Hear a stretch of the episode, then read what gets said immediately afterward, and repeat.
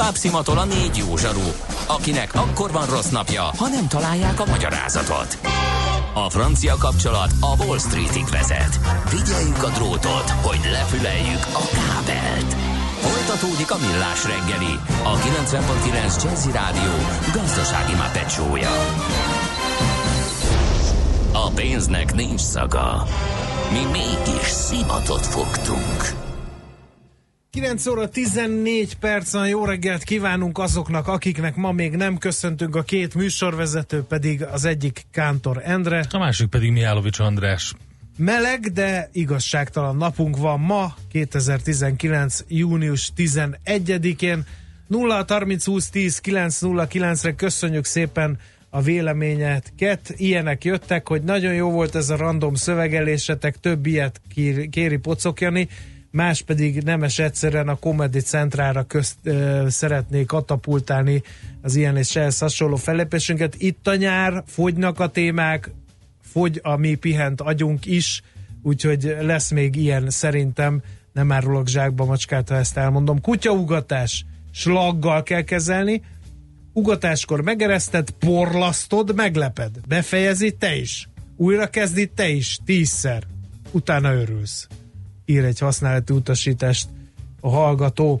Um, más azt hiszem, hogy nincs is, úgyhogy némileg a jelenleginél, vagy az előbb elhangzottaknál több komolysággal közeledünk a következő témához.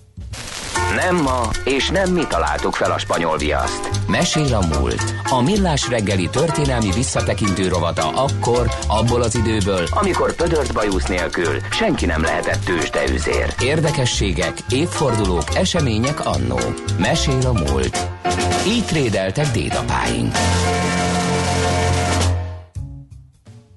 A vonalban itt van velünk keddi szokásos szakértőnk, azért kell így mondani, mert szerintem mindannyian várjátok már őt. Katona Csaba történész, a Magyar Tudományos Akadémia Bölcsészettudományi Kutatóközpont Történettudományi Intézetének tudományos munkatársa. Ő, Szervusz Csaba, jó reggelt kívánunk! Szervusztok, jó reggelt kívánok! És egy nagyon kerek évforduló, 125 éve született Bonca Berta, aki ezen a néven nem ismeri, talán úgy, hogy Csinszka. Biztosan... Aki a magyar irodalom oktatás 1222-je lefogadom, mert ugye ezt, ezzel szoktunk élcelőzni, hogy az Alany Búla évszámát mindenki tudja, Csinszkának meg olyan jellegzetes neve van, hogy lefogadom, hogy őt is ismeri, vagy ismerni véli az, aki iskolapadba irodalom órán múlatta az idejét, de ezen a néven kívül szerintem megáll a tudomány. Még talán eljutunk Adi Endrék, de aztán, hogy ki volt ő, meg pláne mi történt vele, a jeles költő elhunyta után, hát arról szerintem sokan sötétbe tapogatóznak, úgyhogy rád vár a nemes feladat, hogy befoltozd ezt a lyukat. Foltozzuk, foltozzuk, és köszönöm a bizalmat. Valóban egy roppant érdekes életútról van szó, nem idézőjelben csak az Adival való kapcsolatot tekintve, hanem hát az egészet, noha mindössze 40 év adatot meg neki. Egyébként sajátos dolog, hogy miközben valóban ő is úgy járt, mint nagyon sokan mások, hogy egy pár dolgot tudunk róla, és akkor ez a tudásnak a látszatát, hogy az érzetét kölcsönzi. Azért például találkoztam olyan dologgal, hogy így a modern értelmezések felé is elmozduljunk. Ugye viszonylag ismert, hogy rövid ideig Adi halála után Babis Mihályal is föntartott egy közeli viszonyt, hogy finoman fogalmazzak. És hát kellő humorral például láttam olyat, hogy Adi, illetve Babics bele egy azon bizonyos ismert fényképpen belenéz a kamerába, és akkor a következő szöveget sikerítettem elé valaki, hogy Csinszka azt ígérte, hogy ha kapunk 5000 lájkot, akkor hármasba csapunk egy murit, már csak 10 hiányzik, please like. Ami Igen. Egy, egész sajátos megközelítés, de mindazonáltal valamiféle műveltséget mégiscsak mutat, valamiféle értelmezést mégiscsak mutat. Bár nem tudom, hogy valami ilyesmi azért megtörtént volna, de nem is ez a lényeg ebben az egészben. Hanem hát ki volt? És akkor fordítsuk komolyra a szót, mondta Berta, mert hogy ez volt a polgári neve. Ugye csúcsán született Erdélyben nevetetesen 1894. június 7-én, és uh, fogalmazunk úgy, hogy egy nagyon érdekes házasságból, vagy hát, hogy megidézve mixáltott különös házasságból. Édesapja is nem más volt, mint Bonca Miklós országgyűlési képviselő, egy nézettségét tekintve ügyvéd, egyébként pedig erdélyi földbirtokos, aki saját nővérének a lányát vette fedeségül, bizonyos török Bertát. Na most ez nem feltétlen az a házasság volt, amit a család teljes mértékig támogatott, így például a mennyasszony édesanyja semmiképp sem. És hát fogalmazunk úgy, hogy elég heves ellenkezés kísérte. Részben a porkülönbség, részben pedig, hát mondjuk ki kerekperec a vérfertőzés miatt, de arról nem szól, hogy a törvény is tiltotta más rokonok házasságát. De Bonca Miklósnak komoly befolyása volt, és királyi engedély birtokában került sor a házasságra 1893-ba. Talán nem érdektelen megemlíteni, kik voltak a tanúi, és ez is mutatja az ő befolyását. Részben Budapest, Budapest főpolgármestere, Eltai Ferenc, másrészt pedig Bekerle Sándor miniszterelnök. Aha. Szóval maradjunk, hogy ha valaki engedélyt kapott, akkor, akkor az egy igen komoly engedély volt. Na most a házasság az alapvetően szerelmi házasság volt, amennyire ki lehet tapintani így a források tükrében.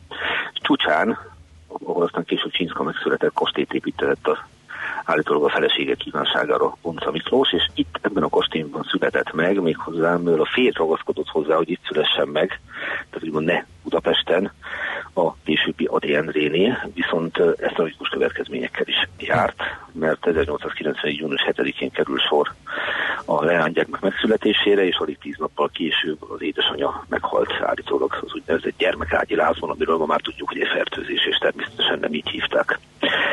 Tehát egy maga Monza Berta életútja mondhatni egy ilyen tragikus eseménnyel indult. Ez nyilván rányomta a személyiségére a bélyeget, tudunk arról, hogy a történelemben jó néhány más emberről, akinek az életét végig kísérte az a tudat, hogy az édesanyja belehalt a szülésébe, gondolj Csoratnóti Miklósra. Igen. A keresztestvérét is elveszítette. Ami azonban bizonyosnak nevezhető, hogy a gyermek, ugye a édesanyja után, aki török Bertának hívtak, szintén a Berta nevet kapta. Nem igazán az édesapja törődött vele, hanem sokkal inkább a nagymamája, török Károlyné Bonca Berta Bonca Miklósnak a nővére, és ő volt az, aki magára vállalta a nevelését. Bertuka aztán meglehetősen jó nevelést kapott, konkrétan Svájcba járt egy lánynevelő intézetbe, és itt viszont már elkezdett kibontakozott az érdeklődésem mondjuk úgy, hogy a férfiak iránt, és hát különféle viszonyokba kezdődött, nem testi viszonyok, tehát uh, egy Tabéri Géza nevű író, vele van egy kisebb románca, aztán egy időben eljegyzi erdélyi mérnök, bizonyos Lám Béla, de hát ez a jegyesség alig egy hónapig tart. Közben azonban Csinszka lassan, de biztosan, akkor még nem Csinszka természetesen a Boncabert lassan, de biztosan beleszeret Adi Endrébe. És nagyon érdekes dolog ez, mert... Hát mit talált vonzónak ez a, a, ez a fiatal lány? Uh, hát most nem akarnám uh, Adi Endrének az emlékét meggyalázni, de egy meglehetősen kicsapongó életvitelt folytató korhely, kétes egzisztenciájával rendelkező költő ezek a dolgok azok voltak, amik éppen nem tartották vissza őt, de természetesen nem ebbe szeretett bele, hanem ugye van maga Adi, és van az a képzet, ami Adiról él.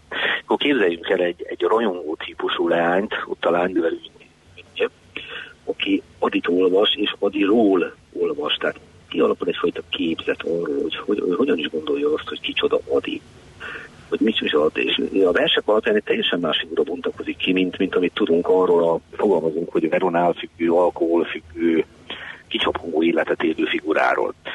60 előtt fogalmazott egyszer úgy, magának Csinszkának írta ezt, hogy hol, nem, hol volt, hol nem volt egy kedves kis intézeti lány, aki beleszeretett az irodalomban, de keservesen megbűnődött érte.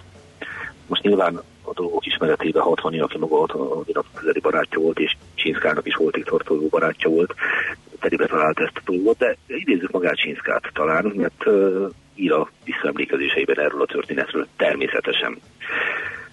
Azt írja, hogy magyarul beszél, ott Svájcban, amiért megbüntetik, szóba Áristomot kap, és ekkor idézem, Ember abságra ítélt délutánon egy véletlenül hozzám került Adi képpel, az asztalomon kezembe vettem Adi, szeretném a szeretnének kötetét. Az első versnél nem jutottam tovább, olyan erős hatással volt rám a vers, hogy írnom kellett a költőnek. Szóval egész egyszerűen ebből az elképzelt Adiba szeret bele. Levelet ír neki. És Adi válaszol, 1911-ben vagyunk. És megindul egyfajta levelezés, aminek aztán az lesz a vége, hogy amikor ez egy ideig szünetel, és ez, ez rendkívül módon fájlalja a Bonca Berta, akkor, akkor idézem megint csak, nagyon szenvedtem ettől az észrevetlen elnémulásról. De ennek az elnyomulásnak ellenére az érzéseim itt sem csökkennek, és akkor megint idézem, én sem írtam többet, de akkor ott csúcsán éreztem meg először, hogy végzetesen szeretem Adit, akit soha nem láttam testi figuráját, el sem tudtam képzelni jó formán. 1912. szilveszterén nem bírtam tovább, és egy boldog új évet kívánok, névjegyel törtem meg Adi elhallgatását. Az üzenetre hosszú, mindent megmagyarázó levél jött, a levelezés ismét helyreállott, és már egyre jobban sürgetődik mindkét részről a találkozás. Tehát egy ideába szeretett bele, a lássuk be. Ezzel együtt valószínűleg nagyon hamar szembesült azzal, hogy hát Adi milyen életet él, mert uh, például amikor leírja az első találkozásukat, 1914. április 13, Adi ellátogat nevezetesen csúcsára, akkor a következőt írja. Adi Endre várati lumpolások után este 9 óra tájban kikötött nálunk. De ez se szokásos, hogy este 9-kor állít be valaki ugye először vendégségbe de Adi oda megy. És innentől kezdve aztán ez a, ez a kapcsolat immáron egy személyes ismeretség alapján nem, nem lehet másképp mondani, egy, egyfajta szenvedélyes szerelemmé, és kívülről nézni nyilván értetlen szerelemmé válik. Névész Béla író, aki maga is feldolgozta Adinak az életét, több részletbe foglalkozott magával, Adival foglalkozott mindenkit Adival és Lédával, tehát kettő kapcsolatával, nem annyira Csinszkával. No, Révész Béla annyit írt erről a történetről, aztán ez vagy így volt, vagy pontosan nem, hogy miután Lám Béla az előző őregén távozott, akkor Adi nagymama elé lépett, és így szólt. Miután látom, hogy Bertok a fél óránként váltogatja a vőlegényeit, most én jelentkezem, és megkérem ezennel a Bertok a kezét. Így történt, nem így történt, nem tudjuk. Azt azonban igen, ugye, ugye a házasságra sor került, és ez a házasság, ez egy, ez egy hát csak úgy, mint Lédával egyfajta héjjarás volt. Mert ugye Adi egyre elviselhetetlenebbé vált, részben a betegsége révén, részben a szenvedélyei révén. Csinka mindezt türelmesen viselte. Második férje, aki az ugye halála után ment férjhez, Márfiődön festőművész, azt állította, idézem, hogy Csinszka szexuális volt, és csak szellemileg magasrendű emberek érdekelték. Ezt persze nagyon nehéz ellenőrizni, bár hát már féltő nyilván tisztában volt ezekkel a dolgokkal, mert csak azért is érdekes, mert Odi viszonylag kívül féltékeny volt a feleségére, és hogy magunk elé idézzük Csinszka fizikai alakját, ugye 40 évesen halt meg, valahogy megőrizte ezt a, ezt a kislányos báját. Tehát maradt egyfajta kamaszos szépsége neki, és ez, ez soha is múlt el, tehát még halálában sem. Viszont ez a házasság, akár úgy is nézzük, nem hozott boldogságot számára. A Csinszka név eredetéről lehet tudni valamit? Arról egy városi legenda, mely szerint Adi betézte úgy, hogy Csacsinszki. És hogy innen van ugye a, a név, de maga Csinszka azonban egy teljesen más magyarázatot fűz ehhez. Ő a következőt mondja erre, hogy amikor másodszor vagy harmadszor volt náluk Csucsár Adi, akkor Adi azt találta neki mondani, hogy ő olyan, mint egy kóbor lézengő ritter, mint egy lengyel ritter, aki ha valahol megveti a lábát, onnan nem könnyen megy tovább. Talán lengyel is vagyok, mondta Adi. És én olyasmit feleltem neki, írja Csinszka, hogyha lengyelnek érzi magát, akkor az is. És egy szép lengyel nevet fogok keresni a lengyel érzésekhez. És a Csacsinszki nevet adja Adinak, tehát pont fordítva van a dolog, nem Adi nevezi el Csinszkának Bonta Bertát, hanem Bonta Berta nevezi egy beszélgetés hevében Csacsinszkinek adit, és ebből a Csacsinszkiból lesz aztán a Csacsinszki párja a Csacsinszka, és abból a Csinszka. Úgyhogy úgy, valójában saját magát nevezte el, ám bátor nem ez volt a szándéka. Igen, érdekes. Nem ez volt. Úgyhogy uh, száfolni kell ezt az újabb városi legendát, nem egészen. A, ugye szóba került Babis, szóba került Adi. Csinszka próbálkozott a költészettel? Sok mindennel próbálkozott. Tehát abban talán megegyezik mindenki, aki az életrajzával foglalkozott, hogy ő egy soha ki nem forrott tehetség volt, és kérdés ez a tehetség, ez milyen mértékűnek nevezhető. Ugye maga ő maga mindig belevetette magát valamiféle művészeti ágba, jelentek meg versei konkrétan 1931-ben. Aztán írt ugye Rézrajzának egy részletét megjelentett a nagyváradi naplóban, tehát foglalkozott mással is, tehát rajzolgatott. Abban nagyjából megegyezik a kutatás, hogy rendkívül lelkesedés vezette, azonban nagyon nehéz azt megítélni, hogy, hogy mennyire valódi tehetség volt mögötte. Valószínűleg volt benne egyfajta feltűnési vágy, hogy idézélben ne csak múza, hanem alkotó is legyen, ezt azonban soha nem tudta igazán kibontakoztatni. Tehát nyilván én nem vagyok irodalom történet, de az, az, az, az megjegyezik a szakirodalom, hogy nem volt kiemelkedő tehetség ilyen szempontból. Uh-huh. Viszont hát, mint Múzsa Adinak azt hiszem, hogy vitathatatlanul hatott a költészetére. Ezt tanítják irodalom órán is. De mi történt, hogy ilyen fájdalmasan fiatalon, 40 éves, ahogy mondta, 40 évesen hunyt el? Hát amennyire tudni lehet, ugyebár itt azért a korabeli orvosi dolgok azok, azok um, egészen bizonytalanok, de azt lehet biztosan állítani, hogy agyvérzés vitt el. Aki meglehetősen exaltált életet élt, fogalmazunk finoman, és egy családi társasági vacsora közepén érte egy agyvérzésűt, majd néhány nap múlva egy második immáron a kórházban. És ugye ez gyakorlatilag a halálos ítéletét jelentette. Egyébként azonban az őtövező tiszteletet jelzi, hogy a temetésén ott volt a magyar irodalomból, sőt a magyar képzőművészetből mindenkit, egy Csók István, Kerstok Károly, Helta, ilyenő, és nagyon érdekes idézni ilyen szempontból Módi Zsigmondot, aki kifejezetten kedvelte Csinszkát, és hogy mit ír arról, amikor kilép a ravatalozóból. Arról az ellenmondásról, amit lát maga körül, az élő emberek és Csinszka. Ez következőt írja. Csinszka olyan, mint egy 15 éves lány a koporsóban, ellenben itt kint mindenki megvérültem. Fáradt arcok, veszettől kifestett öreg nők, rokkant férfiak. Mindenki öreg. Mikor Pestre jöttem pár hete, 35 éve, akkor volt mindenki ilyen öreg, aki az irodalom körül akkor szerepelt, és most a mi generációnk hullafoltosan és feszkető nyakak, kievett rágott arcok, parafinnal fecskendeztek be neki, hogy sima legyen az arca, mondja valaki. Látok és rátok férne. Tehát, ugye Morris, Morris írói zseni azt gondolom, hogy ebben az icipit idézetben is megjelenik, ahogy a, ahogy a halott ember szépsége és az élő emberek fogalmazunk úgy, hogy megkopott szépséget közötti ellenmondásra fölhívja a figyelmet. És talán még valakit érdemes idézni, illetve azt gondolom, hogy mindenképp érdemes, mert különben nem készültem volna. Ez nem más, mint Kosztolányi Dezsőné Harmos Ilona, aki hát egyébek mellett az író feleségekről írta meg emlékezéseit. El lehet képzelni, hogy idézőjelben milyen szeretettel írt a többi író feleségről Yeah. És Csinszkáról is ír. És, és, és róla még szinte, szinte tényleg szeretettel. A következőt írta róla. A polgárúszúrság ellen az irodalom arisztokráciáját, az irodalom ellen saját előkerülő családja származását szegezte. Örökösen izgatott volt, harcakész és harcias, Bacedóf ingerlékenység élt benne. Kegyeket osztogatott, egyszer, mint Adiné, másrészt, mint Bonca Bertuka, a Bonca képviselő egyetlen lánya. A féle kaszinó morál, katonatiszti lovagiasság és könnyelműség jellemezte, csak nála szellemileg, csak nála szellemileg alacsonyabb tudott jóba lenni, de ezekkel kedvesen és szeretetre méltóan viselkedett.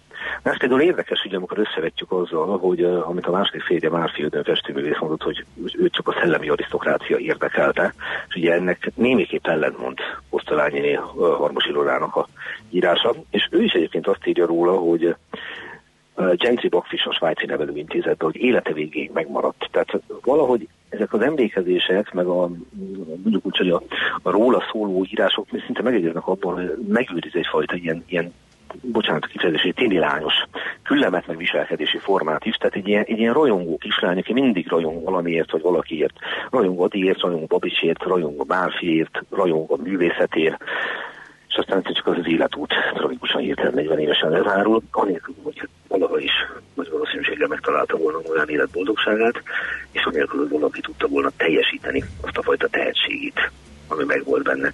Ugyanakkor, amit ti is említettetek, hogy ki mindenkit ragadoz magával a személyiséget, tehát hogy múzsaként mit tudott alkotni. Hát férje, már fildön, hát rengeteg porszét festett róla. De megörökített őzippő Róna József, akkor állítólag Múri Zsigmond, akinek a iránta való szimpátiájáról már beszéltünk, a Tündérket című regényének az egyik boszorkán figuráját állítólag róla mintázta meg.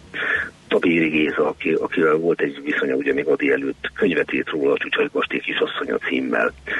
Szintén másik, hát mondjuk úgy, hogy Vőlegénye Lám Béla önéletrajzi regényében körön kívül megdolgozta fel az alakját.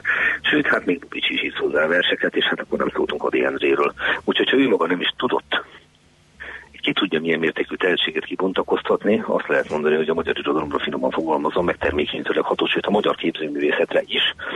És hát jó szívvel ajánlom mindenkinek, hogyha valaki többet szeretne tudni Csinszkáról, hát egyrészt egy mondjuk úgy, hogy nem mai kiadványt, de a mai napig megállja a helyét Vitályos László Adi Léda Csinszka című munkáját, ez 1977-ben jelent meg, visszaemlékezési levelek költő életrajzához címmel aki pedig a közelebbi időben szeretne irodalmat, arra annak meg Rockenbauer Zoltánnak a Csinszka Alandó Múzsa, Odi Özvegye Babi Szerelme Márfi Hitvese című 2017-es könyvét javaslom. A kettő remekül egészíti ki egymást, hiszen az egyik egy jól lehet régebben megjelent ám de forrás kiadvány, tehát első kézben olvashatunk Csinszka féle dolgokat, és a másik pedig talán a legmodernebb feldolgozása az ő tragikus alakjának, és roppant olvasmányos kötet.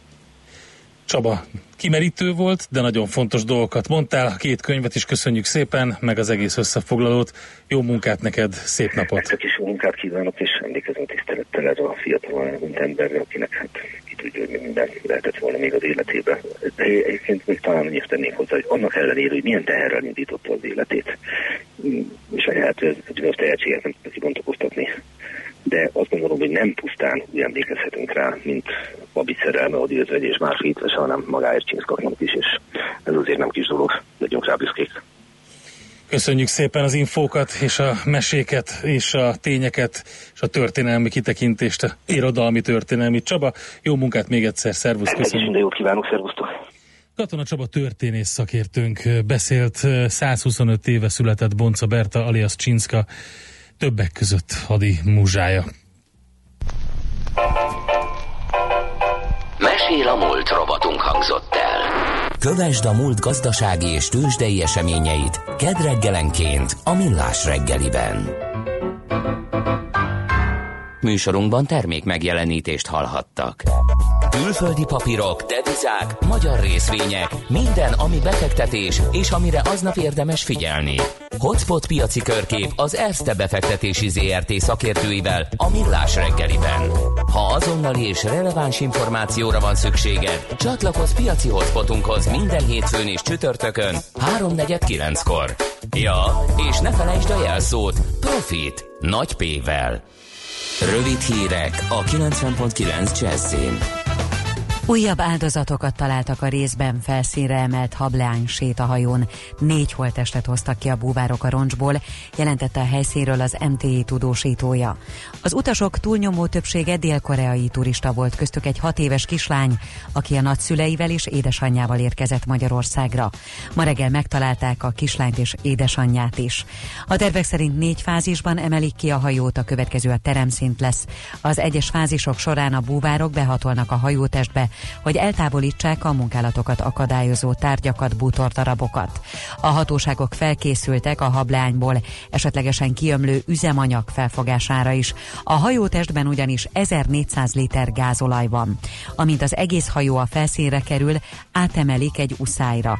Ezután a BRFK folytatja a munkát, a hajó ugyanis bűnügyi helyszín lesz, mondta Jasenszki Nándor, a terrorelhárítási központ társadalmi kapcsolatokért felelős osztályának vezetője.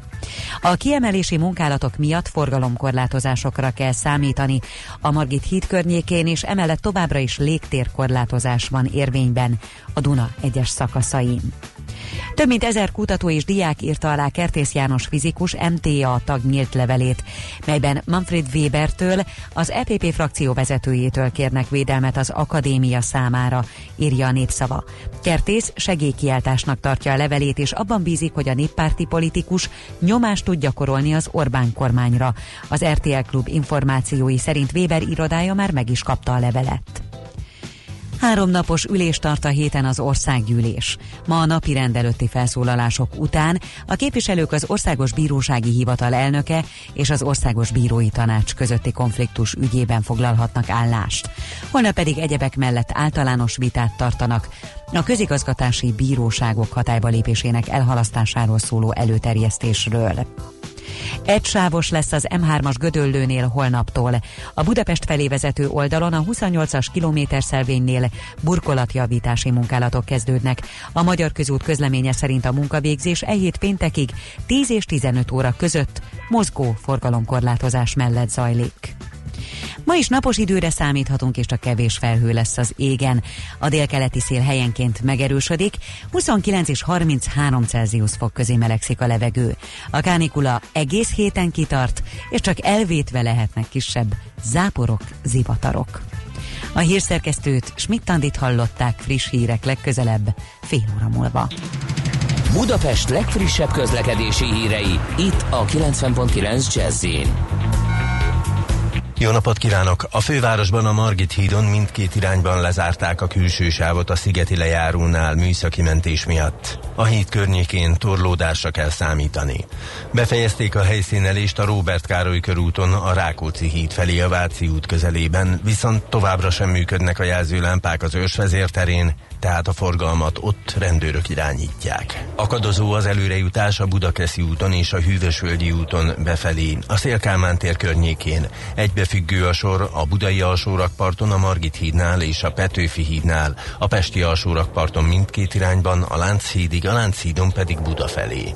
Fennakadásra számíthatnak a Bajcsi Zsilinszki úton és az Andrási úton befelé a közös csomópont előtt, a Hungária körgyűrűn és a Nagykörúton szakaszonként mindkét irányban, A Rákóczi hídon szintén mindkét irányban, a Soroksári úton az Illatos úttól befelé, az Üllői úton is befelé, az Ecseri út a Nagyvárad tér és a Nagykörút előtt egyaránt, a Rákóczi út befelé vezető sávjaiban, valamint a 11-es főúton befelé a Pünköstfürdő utca közelében és a folytatásban a Szentendrei úton is. Június 14-én pénteken este elkezdődik a Nagykörúton a villamospálya felújítása. A nyár végéig a 4-es és a 6-os villamos helyett pótlóbusz közlekedik a Korvin negyed és a délbudai végállomások között. Varga Etele, BKK Info. A hírek után már is folytatódik a millás reggeli, itt a 90.9 jazz Következő műsorunkban termék megjelenítést hallhatnak. Kősdei és pénzügyi hírek a 90.9 jazz az Equilor befektetési ZRT elemzőjétől. Equilor, a befektetések szakértője 1990 óta. Kérem szépen, pünkösd után nézzük meg, hogy mit csinál a budapesti értéktősde, hiszen máshol azért volt kereskedgetés, de itt van velünk Búró Szilárd pénzügyi innovációs vezető, majd ő elmondja. Szervusz, jó reggelt! Sziasztok, jó reggelt!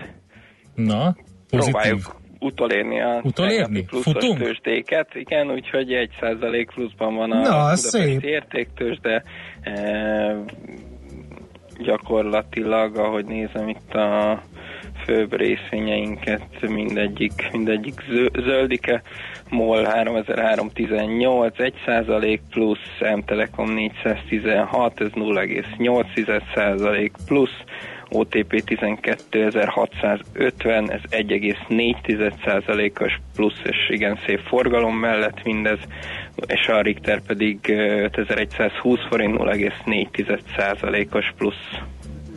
Oké, okay, még forgalmat is mond nekünk létszés, hogy mekkora ez a dübörgés. 1,1 milliárdos hm. forgalom van, Na. azt gondolom így alig háromnegyed órát követően ez, ez jónak számít. Ugye ilyen 10 körül szokott az átlag lenni. Értem. Ö, oké. Okay. Devizakeresztek. Dübörgünk, oké, okay, dübörgünk. Kicsik között semmi? Kicsik között, ami kiemelhető, hát talán a Wabererben egy kis korrekció, amit kiemelnék 2,2%-os plusz van most uh, forrágyi is pluszos, de nem olyan extrém, 1,4 hát több, többiek így, így nagyjából a, a, ez a 0 és az 1 százalék közötti emelkedés, ami, ami mi mínuszos, vagy ami az ellentétes irányba húzza egy picit ugye a hangulatot, az a konzum 1,2%-os eséssel, és az Opus 1,4%-os eséssel. Uh-huh. Jó. Devizakereszt árfolyamok? Devizában is vannak izgalmak, ugye a dollár elég szépen gyengült a múlt héten, ez egyenlőre a mai napon sem tört meg, 1,13 25 az euró-dollár kereszt árfolyama most. Ugye itt voltak olyan hírek, hogy a piac egyértelműen kamatvágást vár, ezt már régóta tudjuk, de most kijött a Goldman Sachs egy igen alapos elemzéssel, amelyben több jegybankárt is megkérdeztek, és, és a szakértők nem annyira értenek ezzel egyet, tehát ők továbbra is azt tartják, hogy idén nem lesz, vagy nem kell, hogy legyen kamatcsökkentés, uh-huh. úgyhogy kialakult egy ilyen front a piaci várakozás várakozások és a szakértők között, ennek fényébe pedig érdekes lesz, hogy a, a dollár meddig tud gyengülni, vagy meddig gyengülget. Egyébként ez a gyengülése a forinttal szemben is igen látványos, most már 283 alatt van a dollár forint árfolyama. Emlékezhetünk egy-két héttel ezelőtt még azon morfondíroztunk, hogy vajon eléri a 300-at, ilyen 97 volt talán a teteje, e, végül nem ért el, és most egy jó 15 forinttal lejjebb vagyunk. Ami az euróforintot illeti, ott ugye ez a 320 most a lélektani határ, ami ugye tegnap itt az alacsony likviditás mellett ugyan voltunk egy picit alatta, de lényegében nem tudtuk áttörni egyelőre, most 320-25-35 körül mozog a kereskedés, és egyelőre a mi várakozásunk inkább az, hogy ez a 320 most elég lesz ahhoz, hogy megállítsa a forint lendületét, és egy picit feljebb lépdeljen az mhm. árfolyam. Oké, okay. okay, valami piacot befolyásoló esemény várható ezen a számunkra csonka héten? Hát olyan igazán nagyon nagy izgalmakat hozó ö, adat, esemény nem nagyon van itt a, a naptárban, hogy nézem. E, mai napon lesznek brit munkanélküliségi adatok, de azt gondolom, hogy ott most inkább a e, újraválasztása a uh-huh. Vezetőknek, ami fontosabb, e, illetve Japánban lesz még termelő elindex, de ez se, ez se olyan, ami, ami nagyon megrendítheti a, a piacot, úgyhogy inkább továbbra is Trump Twitter üzenetei tarthatják mókásban. Oké, okay. azok pedig mindig mókásak és jók, mindenki örül nekik, főleg a kereskedők meg a piac. Úgyhogy jó, figyeljük akkor ezeket. Szilárd, köszönjük szépen! Én is köszönöm, szép napot mindenkinek! Szervusz, hello! Sziasztok! Búró Szilárd pénzügyi innovációs vezetővel beszélgettünk. Tőzsdei és pénzügyi híreket hallottak a 90.9 jazz az Equilor befektetési ZRT elemzőjétől.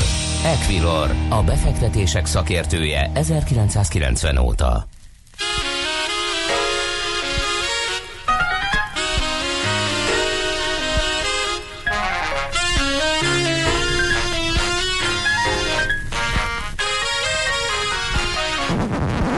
Nekem a Balaton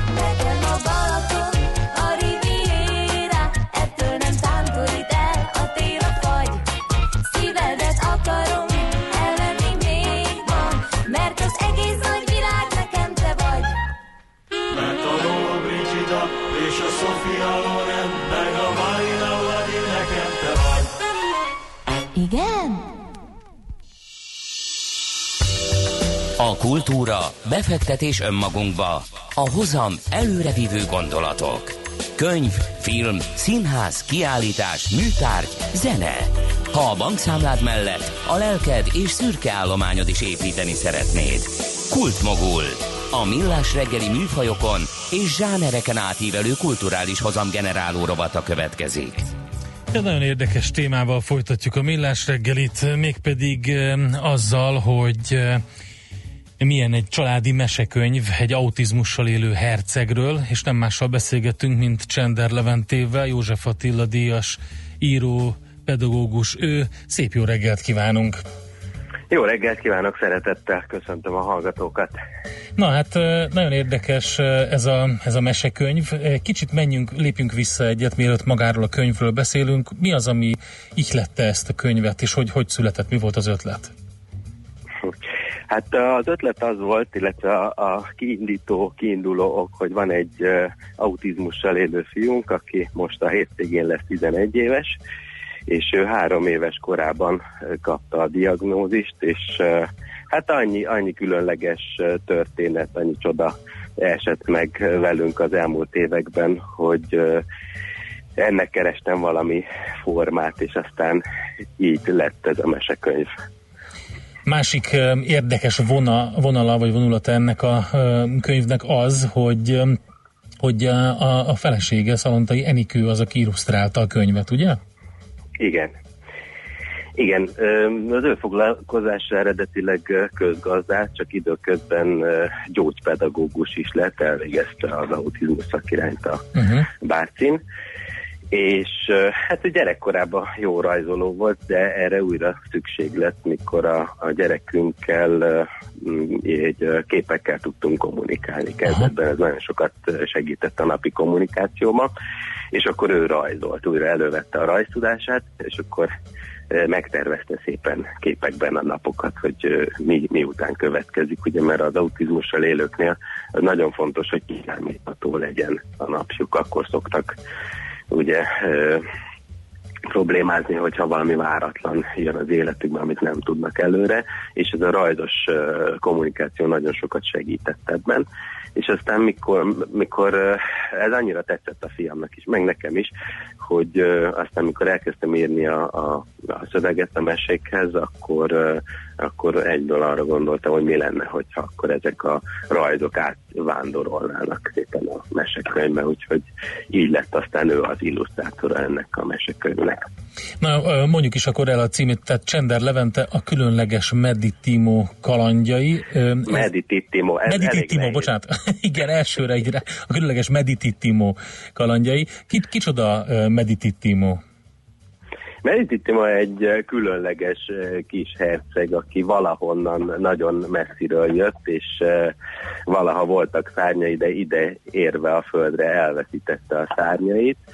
És hát tulajdonképpen ezeket kell itt, itt megtalálnia, és ebben van segítségére a király, akit Gyomrász királynak hívnak, illetve talán Virág királyné, és Lili hercegnő, ők a főszereplői ennek a történetnek, és hát Gyomrász királynak ugye az a szerepe, hogy nem csak a kis hercegnek a szárnyait kell megtalálnia, hanem közben a sajátjait is meg kell, és a, a királynének is meg kell, illetve Lili hercegnőnek is, tulajdonképpen mindenkinek meg kell ebben a történetben találni a szárnyait, és hát azzal végződik a mese, hogy nem árulják el talán nagy titkot, ugye, hogyha a végén megtalálják, és ott ülnek a, a tűz körül, és akkor kérdezi az egyik szereplő, hogy jó, de akkor most mit fogunk csinálni, és akkor mondja a király, hogy megtanulunk repülni.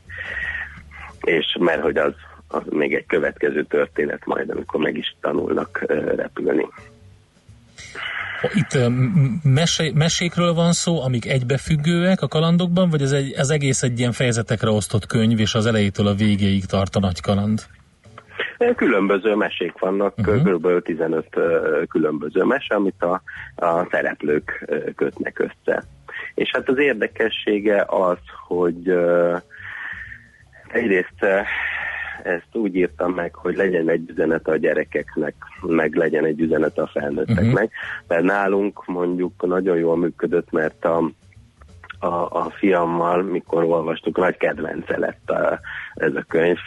Mikor írtam, akkor nem mondtam, hogy miről fog ez a könyv szólni, és aztán mikor megjelent, akkor nagyon sokszor olvasta el és hát korábban mi próbáltuk neki elmondani, hogy autizmussal él, meg más, mint a többi gyerek, de mindig visszapattantunk, és amikor így olvastuk együtt ezt a könyvet, akkor akkor ő megkérdezte, valahogy így összerakta, megnézte az interjúkat, meg, meg ismerte a szöveget, és így összerakta, hogy, hogy tulajdonképpen róla van szó. Aha. Noha én ezt elválasztottam, mondtam, hogy, hogy ez nem róla, hogy ugyanolyan gyerekről szól, mint te és ő összerakta és megkérdezte egy olvasás közben, hogy apa, én autizmussal élő vagyok? És akkor mondtam, hogy igen, jött a feleségem is, ő is mondta, hogy igen, de ez nem baj, nagyon klasszát vagy, nagyon tehetséges vagy, és ahol tudunk, ahol szükség van, ott segítünk. És akkor ez olyan szépen átment, és ez mindig olyan nagy kérdés, hogy egy autizmussal élő gyereknek ki mondja el, mikor mondja el, hogyan mondja el, hogy ő autizmussal él, és eh, hát nálunk ez egy nagy, nagy kérdést oldott meg, hogy akkor ez így teljesen simán átment, és akkor azóta mondja, hogy autizmussal él, és nem okoz ez már így problémát. Úgyhogy, Igen. Eh, tehát így, igen. Bocsánat, ez az egyik oldala, hogy, hogy nyilván családi körben ez egy nagyon nagy fontos kérdés, hogy, hogy ki az és hogyan, tehát ezek a pontosan jó felvetések voltak. A másik pedig ugye a családon kívül, hogy maga a társadalom, vagy a környezet, a közösség hogy viszonyul, tehát ez is egy érdekes dolog nem csak Magyarországon nyilván, de hát mi erről tudunk beszélni, ezt ismerjük a legjobban. Az, én tapasztalatom az, hogy nem feltétlenül természetes módon közeledünk ezekhez az emberekhez? Hát nem. Igen, itt, itt azért nagyon sok tennivaló van. Ugye Magyarországon minden századik gyerek érintett, de van olyan statisztika is, hogy minden 66 uh-huh. Tehát, hogy, hogy nagyon jelentős számú gyerek van a magyar társadalomban is, és hát a rendszerben óriási hiányosságok vannak, tehát noha jobb a helyzet, mint pár évvel ezelőtt, de, de amit tapasztaltunk óvodában, iskolában, tehát megjártunk négy vagy öt óvodát, most tartunk a, a negyedik iskolánál, tehát, és úgy hogy, úgy, hogy a mi gyerekünk egy integrálható gyerek, tehát az első uh-huh. ö, diagnózis arról szólt, hogy ez egy integrálható gyerek. Egyszerűen nincsen meg az a szakembergárd, ami a közoktatásban, uh-huh. ö, aki ezeket a gyerekeket tudná intre, integrálni. Tehát, hogy, hogy ugye elég kevesen, ehhez a számhoz képest elég kevesen jönnek ki végzősök a az egyetemről, és jó javarészüket felszívja az alapítványi világ, illetve elmennek külföldre és nagyon kevesen jutnak el szakosok az iskolánkba, és hát ezek a gyerekek azért nagyon, nagyon szakemberigényesek, tehát itt, itt nem elég mondjuk egy logopédusra azt mondani egy iskolában, hogy, hogy te akkor te gyógypedagógus vagy, és akkor te foglalkozz mm. ezzel a gyerekkel, mert ehhez érteni kell. Tehát, hogy, és szinte minden ilyen, egy ilyen gyerek mellé kellene egy szakember ahhoz, hogy az integráció jól működjön. hallgattam és, hogyha... ezt, bocsánat, nem akartam Igen. közbevágni. Jó, Nyugodtan, mert én mondom. Mert két dolog jutott eszembe hallgatva ezt a beszélgetést. Az egyik az, hogy a történeteket mennyire inspirálták a saját tapasztalatok, bár ugye elhangzott, hogy nem a gyermeketek a, a főszereplő. Um, tulajdonképpen ő az inspirálója, csak én nem akarom ezt, ezt a medititimo szerepet rá húzni. Szóval, hogy ugye van, van egy film, a Viszlát Christopher Robin, ami arról szól, hogy a Robert Gida, Igen. ugye a egész Britannia Robert Gidája lett, és aztán nem tudott ebből a szerepből soha kibújni. Úgyhogy én nem akarom ezt, hogy egyik ilyen születésnap, amikor mondták a filmnek, hogy meditittim, akkor egy kicsit így megijedtem. Úgyhogy ez, ezt így tudatosan választom uh-huh. el, hogy egy ugyanolyan herceg, mint te vagy, de nem te vagy. Uh-huh. Tehát ezért hangsúlyoztam. Igen, de a történetek azok vele, vagy a, a családdal estek meg? A történetek egy része igen, uh-huh.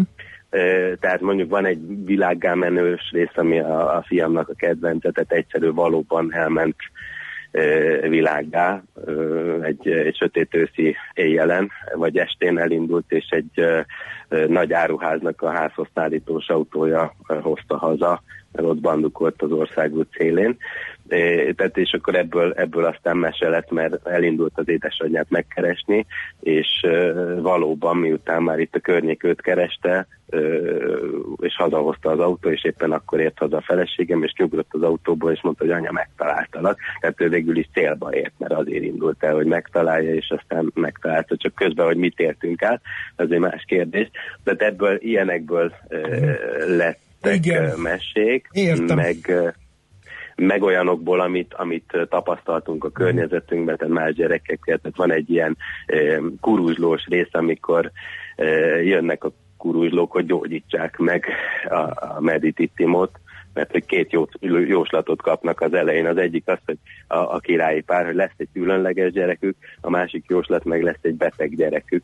Ugye az autizmusnál is szokták keverni, hogy ez egy betegség. Ez nem egy betegség, ez egy állapot. Uh-huh. A betegségből zömében kigyógyulunk, de az autizmusból nem lehet mhm. kigyógyulni, uh-huh. tehát hogyha valaki Igen. úgy születik, akkor úgy fogja az egész életét leélni. Igen. És az, akkor ez, nagyon megy az, az idő, ami... és még egy kérdésre Igen. mindenképpen szeretném a sort keríteni, ez pedig az, hogy akik hasonló cipőben járnak, az azoknak tudja ajánlani ezt a könyvet abból a szempontból, hogy a gyerekükkel való kommunikációt megkönnyítheti, hogy egy kicsit jobban megértik az autizmussal élő gyermeküket? Vagy ne Isten egyéb okból? Én azt hiszem, hogy, hogy ajánlhatom, igen. Tehát mindenkinek, akinek a családjában van ilyen gyerek, annak, akinek a környezetében van ilyen gyerek, illetve pedagógusoknak. Tehát azt hiszem, a visszajelzésekből azt szűrtem le, hogy ez, ez nem csak nekünk lett fontos ez a könyv, hanem, hanem nagyon sok érintetnek, szülőknek és, és gyerekeknek egyaránt. Uh-huh. Jó, legyen ez a végszó, nagyon szépen köszönjük. Igen, és sok sikert a, a könyvvel. Talán a gyerekeket hogy jobban megfogja ez az egész, és egy kicsit máshogy nőnek fel, más szemlélettel. Ez szerintem egy nagy, nagyon fontos szerepe ennek a könyvnek. Hát remélem, remélem, hogy be tudja ezt a küldetését Igen. teljesíteni. Oké, okay, nagyon szépen köszönjük a beszélgetést, nagyon és gratulálunk ehhez a kiadványhoz. Viszont hallásra. Köszönöm szépen. Viszont hallásra. Csender Leventével beszélgettünk a különleges Medititimo kalandjai a könyv címe, egyébként pedig József Attila Díjas író pedagógusról van szó. Nem utolsó sorban a felesége az, aki illusztrálta ezt a könyvet, úgyhogy, és őt pedig Szalonta Jenikőnek hívják. Mindenkinek nagyon-nagyon szeretettel és melegen ajánljuk. Kultmogul. A millás reggeli műfajokon és zsánereken átívelő kulturális hozamgeneráló rovata hangzott el. Fektes be magadba, kulturálódj! Lejárt hát az időnk, igen, András. Köszönjük szépen a kitartó figyelmeteket. Lesz a héten még millás reggeli, például holnap 6.30-tól ismét várunk mindenkit a készülékek elő, itt a 90.9 Jazzy Rádion, addig Jazzy Lexikon jön utánunk, meg még ezt megelőzően Schmidt-Andi hírei. Mindenkinek tartalmas szép napot. Sziasztok! Már a véget ért ugyan a műszak. A szolgálat azonban mindig tart, mert minden lében négy kanál. Holnap reggel újra megtöltjük a kávés bögréket, beleharapunk a fánkba és kinyitjuk az aktákat. Addig is, keressetek minket az arcaktákban, a közösségi oldalunkon. A mai adás podcastjét pedig holnapunkon. Millás reggeli, a 90.9 Jazzy Rádió gazdasági mapet show-ja. Ha csak egy műsorra van időd idén, tégy róla, hogy ez legyen az. Csak egy dolog lenne még.